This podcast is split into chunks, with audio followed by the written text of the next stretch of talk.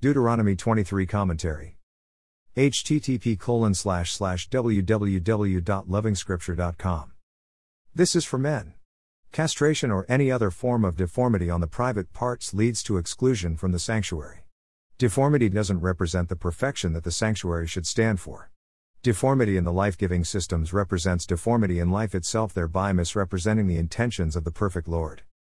Like deformity, birth from an improper union between man and woman misrepresents the original plan of the Lord, hence the exclusion from the place meant to project perfection. It looks unfair on the innocent siblings. It also looks unfair on us that we have to suffer exclusion based on the sin of Adam. For others, maybe, but for me the exclusion will be justified on account of my own sins. It is this very unfair situation that the Lord addresses when he comes down as man, so that none of us is excluded on account of this sin. Belief in the Lord Jesus therefore serves as a channel out of a scandalous situation. The situation for Ammonites and Moabites is easily understood. They represent peoples opposed to the purposes of God. But this exclusion is not cast in steel and concrete. A Moabite who embraces and respects the commands of the Lord may break this curse. The story of Ruth stands out. It's a story of a Moabite woman who turns to Israel's God and actually becomes the human ancestor of the Lord Jesus. From the story of Ruth, we can tell that the moment the gate valve opens, water flows. The gate valve is man's rebellion against God. Open the gate valve and the restrictions all disappear at once. The rules are softer on Edom and Egypt. While many remember Egypt for the enslavement of Israel, it is the choice of Egypt by the Lord to host the young nation of Israel which shines brighter. Again, as with monthly periods for women, men's nocturnal emissions are a sign of uncleanliness. It has something to do with life processes.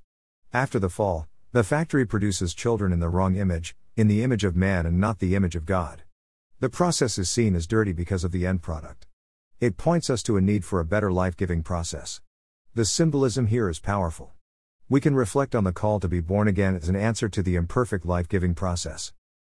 It is interesting that while uncleanliness such as uncovered human excrement may host diseases, it is not the reason the saint should have for seeking cleanliness. Of first importance is the fact that the Lord hates uncleanliness. Sin is always an offense against the Lord. It may affect the sinner himself and or others, but firstly it is rebellion against God. Prostitution is an old occupation. The Lord has words about it.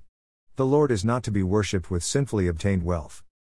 If you enter your neighbor's vineyard, you may eat all the grapes you want, but do not put any in your basket.